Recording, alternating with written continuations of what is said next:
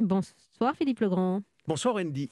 Bonsoir à tous. Il fait froid à Paris alors que le soleil brille ce mois de décembre 2017.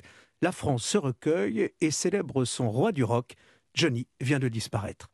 Bonsoir Yarol Poupaud. Bonsoir. Naître dans une famille d'artistes fait de vous aussi un artiste d'exception.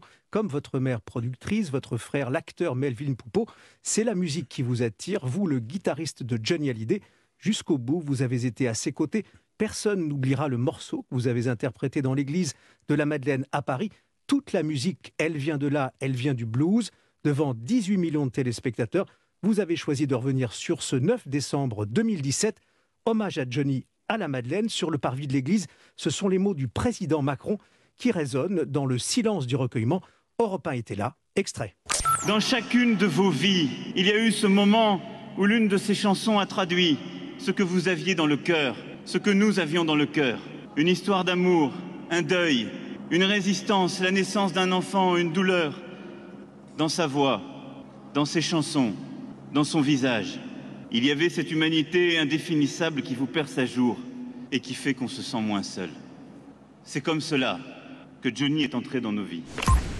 Vous avez choisi ce samedi 9 décembre 2017, Yarol Poupaud, parce que c'est un moment que vous avez partagé avec nous tous. C'est ça aussi, ce choix. Bah oui, vraiment, c'est sûr que c'est un moment très important dans la vie de... J'ai envie de dire de tous les Français, mais en tout cas, cette cérémonie-là, je l'ai vécue comme un moment de spectacle, comme un moment de musique. En fait, j'ai travaillé en tout un peu plus de 6 ans, quoi, presque 7 ans, ce qui est très court. Et les grands et derniers concerts, quand même, hein, ils sont là, ils sont présents. Oui, ben, oui, et c'était tellement intense, c'était tellement fantastique. Les canailles, entre autres. Voilà, il s'est passé tellement de trucs dans ces 6-7 ans-là que j'ai l'impression que ça a duré beaucoup plus longtemps quand je repense. Et en fait, c'était vraiment la musique qui nous liait, qui avait fait qu'on s'était rencontrés et qu'on avait travaillé ensemble. Et en fait, si vous voulez, moi, ce jour-là, à la Madeleine, il y avait tous les musiciens qui étaient là, il y avait toute l'équipe technique, des gens qui avaient l'habitude de travailler avec lui, pour certains depuis de longues années, qui tout le monde était bouleversé, très très touché. C'était aussi un moment entre nous, donc c'était un moment, le moyen de lui rendre hommage en musique, avec des guitares. Yarol Poupaud, il y a aussi ce morceau que vous avez choisi hein, d'interpréter, vous êtes quelques autres musiciens autour de Johnny, du cercueil, dans l'église. Comment s'est fait ce choix de la musique que l'on aime? Elle vient de là, cette musique-là. On a joué plusieurs chansons hein, d'ailleurs dans l'église, mais évidemment c'est sûr que celle-ci était évidente pour tout le monde. C'était vraiment une chanson emblématique, c'était une de celles qu'il préférait, lui, interpréter sur scène. C'était une chanson très très forte et on ne s'est même pas posé la question, c'était une évidence de jouer celle-ci. Alors ces moments-là, on en retrouve aussi quelques-uns dans Électrique, hein, ce livre que vous publiez aux éditions Plon, c'est le titre, Électrique, qui est très éclectique au fond. C'est votre parcours, votre vie, votre playlist aussi. Il y a ces morceaux que vous aimez et que vous nous conseillez, et puis il y a aussi des moments de vie. Vous l'avez écrit en pensant à la musique? Ah bah, moi j'ai du mal à faire autre chose que de penser à la musique en fait. Vous voulez, donc quoi que je fasse, forcément je pense à la musique, c'est mon métier, c'est ma vie, c'est ma passion. Donc j'ai eu envie de faire un livre qui parle de musique, qui donne envie d'écouter de la musique, qui donne envie peut-être à des gamins qui vont lire ça d'apprendre à faire de la musique, d'apprendre à jouer d'un instrument, que ce soit de la guitare, de la batterie ou n'importe quoi.